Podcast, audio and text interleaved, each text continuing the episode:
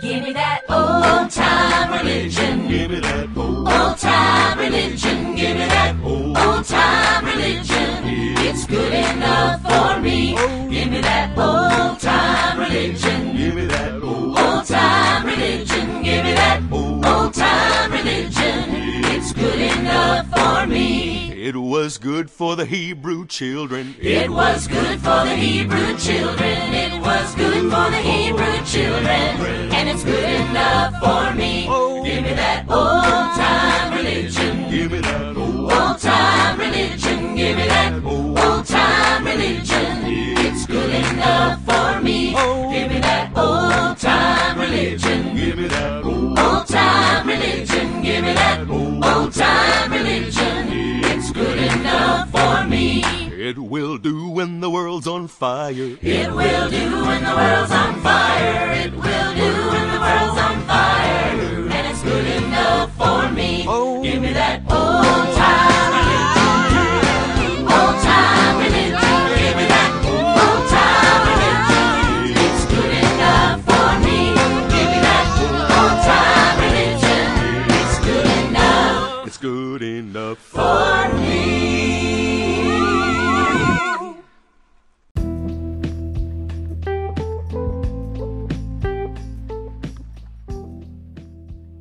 Pax Bonum. Good morning. Today is the seventh Sunday of Easter and the Ascension of the Lord. Today we celebrate the solemnity of the Ascension of Jesus Christ, a holy day of obligation. Now, just to remind us all of what a solemnity is, in the liturgical calendar of the Roman Rite, a solemnity is a feast day of the highest rank celebrating a mystery of faith, such as the Trinity. An event in the life of Jesus, his mother Mary, his earthly father Joseph, or another important saint. The observance begins with a vigil on the evening before the actual date of the feast. This observance of this feast is celebrated 40 days after Easter in both Eastern and Western Christianity and has been in existence since the 4th century. If we count 40 days after Easter, the ascension actually occurs on a Thursday. Now, over the centuries, the Vatican has approved Roman Catholic parishes in a number of countries that do not observe the feast as a public holiday to move the observance of the Feast of the Ascension from the traditional Thursday to the following Sunday, the Sunday before Pentecost, today, and we follow suit. And like the dates of most other movable feasts, the date of the Ascension depends on the date of Easter. Many a Catholic will overlook today's solemnity with little thought to its deeper importance. It's like they're looking at a coloring book page that has no color. They accept it, but they see minimal substance to its meaning. I imagine this is because the importance of Christ's ascension most likely has never been fully identified with the importance that it truly holds. The solemnity of the ascension of Jesus Christ marks the conclusion of Jesus' post resurrection appearances. Forty days from the day he rose from the grave, Jesus ascended into heaven. It is the final elevation of his human nature to divine glory as he ascends into the heavens to be by the Father's side. It is a celebration of joy when Jesus ascends to heaven to receive his crown, seated at the right hand of the Father. But it's not just a celebration of the actual ascent itself.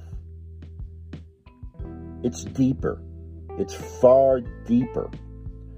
During the solemnity, we should be looking at what has led up to the ascent, the ascent itself, and what follows after the ascent. To begin, we should be reflecting on the prophecies of the Old Testament foretelling of Christ's coming birth and life. We should be reflecting on all those prophecies that he fulfilled from his virgin birth to his ministry and miracles to his profound teachings and to his earthly death. The ascension is an exaltation of all that Christ is, where he came from, who he is, and what he becomes to include his return. While on earth, he was a servant. He was the Son of Man. He understood the suffering of mankind. Jesus died for our sins through his execution, the crucifixion. Jesus' death on the cross was a sacrifice for us, an atonement that brings us back into relationship with God. And it is by his wounds and suffering that we are healed. His death completed his work of our salvation, and it guarantees the everlasting life in heaven for all who love him. Three days after his earthly death, he returned. His resurrection confirms Christ's supremacy over the limitations of space and time, life and death. Upon entering heaven, he knew man because he was man. In heaven, he exemplifies mankind, for he knows us firsthand. He is the ruler and Lord of us all as he sits in glory at the right hand of the Father.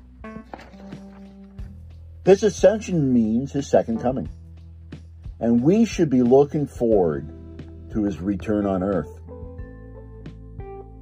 The biblical scripture of the ascension can be found in the fifth book of the New Testament, the Acts of the Apostles.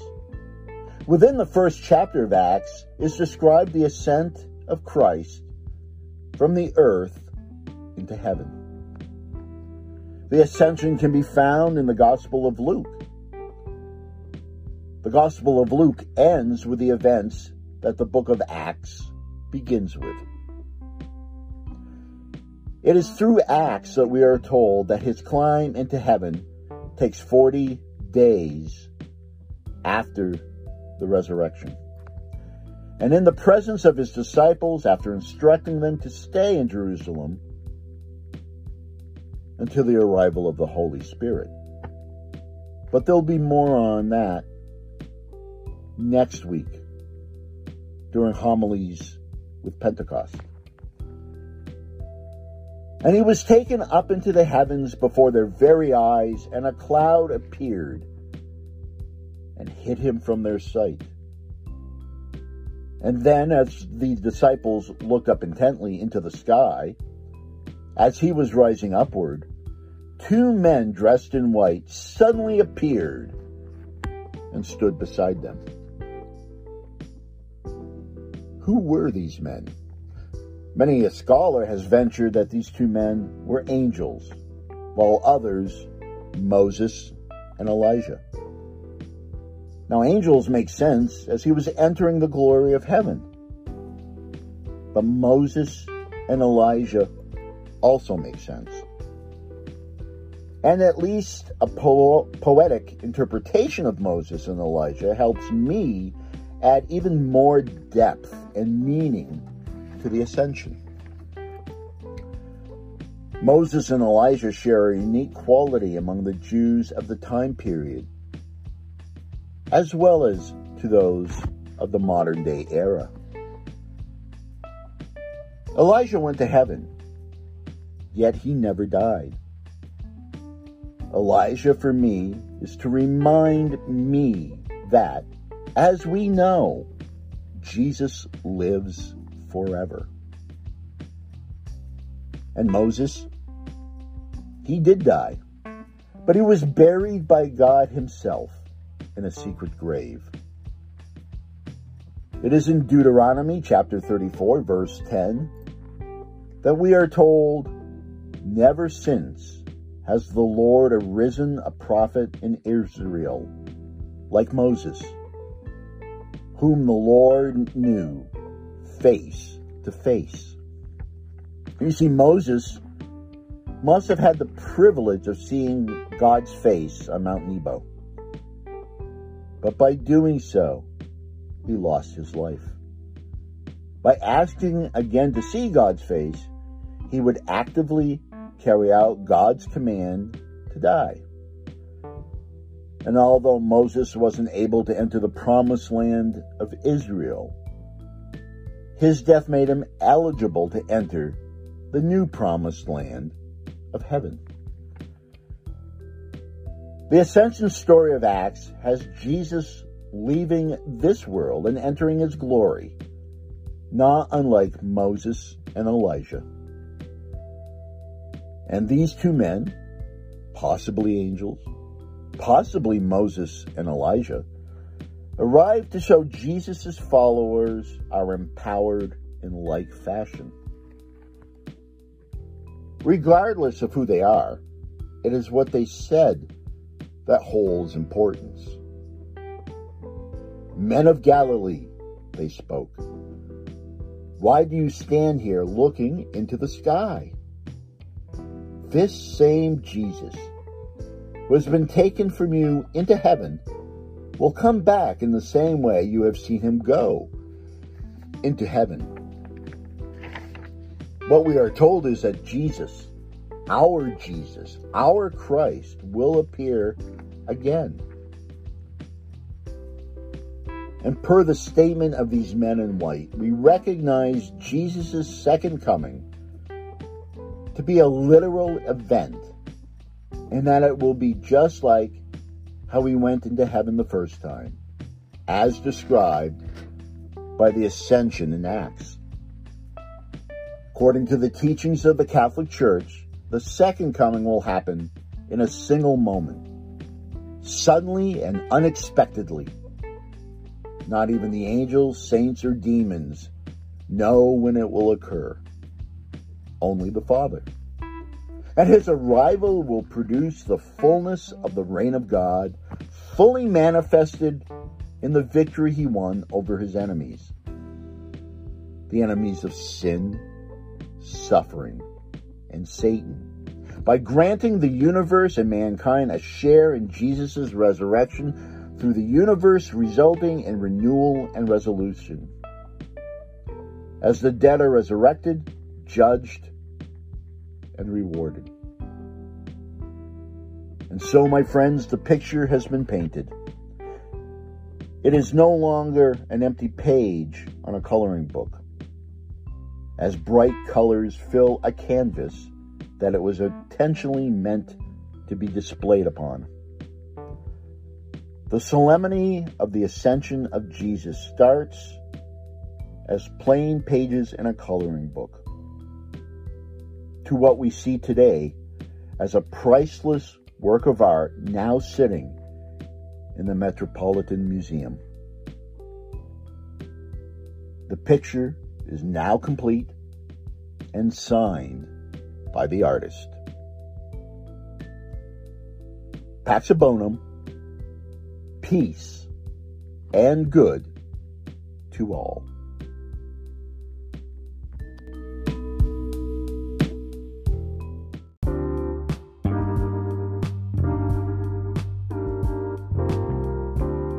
This is Father Chris, reminding each of us to act justly, love with mercy, and walk humbly with God.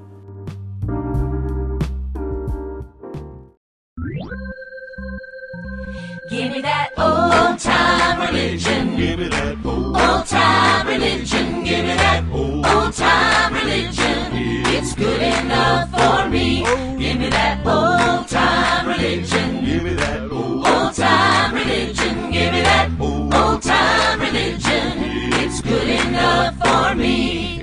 Was good for the Hebrew children. It was good for the Hebrew children. It was good for the Hebrew children. And it's good enough for me. Oh. Give me that old time religion. Give me that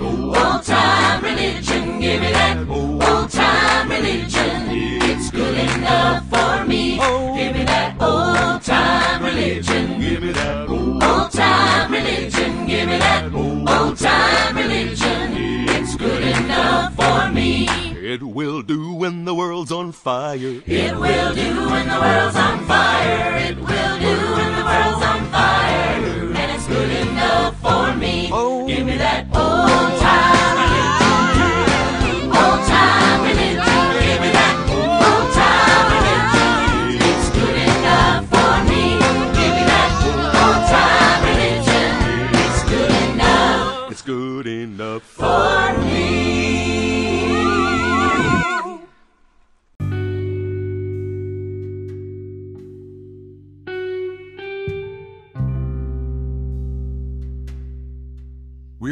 warm and inviting independent Catholic community that welcomes everyone with open arms and open hearts.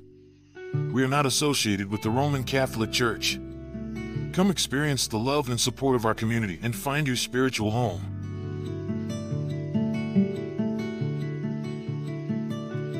Whether you've been hurt by the church in the past or felt rejected by the church, the Independent Catholic Church of the Americas is socially liberal while being liturgically conservative. Visit us online or in person this Sunday and become a part of our church family.